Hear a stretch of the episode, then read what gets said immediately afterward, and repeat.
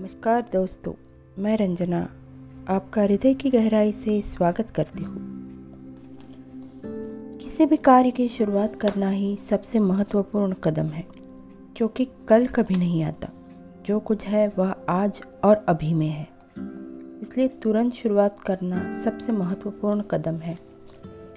यही आज की शुरुआत आपको दुनिया की भीड़ से अलग करती है, क्योंकि कल आप पीछे मुड़ के देखो तो आपको बहुत सुकून हो कि आपने कुछ अलग किया।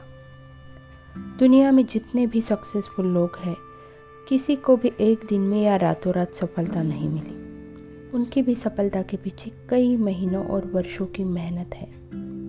कल आप क्या बनते हैं और जीवन में कितनी ऊंचाइयाँ हासिल करते हैं, यह केवल इसी बात पर निर्भर करता है कि आप आज क्या करते हैं।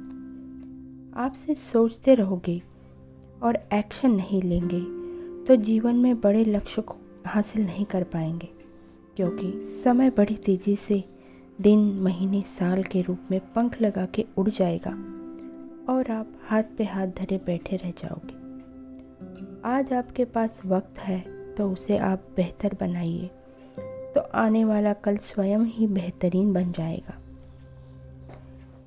इसी आशय से एक सुप्रसिद्ध कवि सोहनलाल द्विवेदी जी की सुंदर रचना प्रस्तुत करती हूँ। नन्ही चीटी जब दाना लेकर चलती है, चढ़ती दीवारों पर सौ बार फिसलती है। मन का विश्वास रगों में साहस भरता है, चढ़कर गिरना गिरकर चढ़ना न अखटता है। मेहनत उसकी बेकार हर बार नहीं होती, कोशिश करने वालों की हार नहीं होती।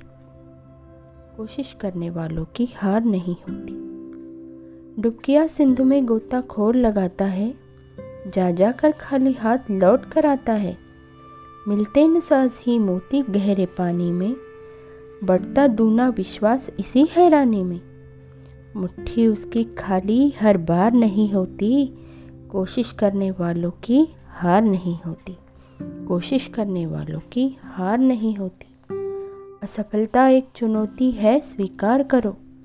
क्या कमी रह गई, देखो और सुधार करो। जब तक न सफल हो, नींद चैन को त्यागो तुम। संघर्षों का मैदान छोड़कर मत भागो तुम। कुछ किए बिना ही जय जयकार नहीं होती। कोशिश करने वालों की कभी हार नहीं होती। कोशिश करने वालों की कभी हार नहीं होती। लहरों से डरकर नौका पार नहीं होती।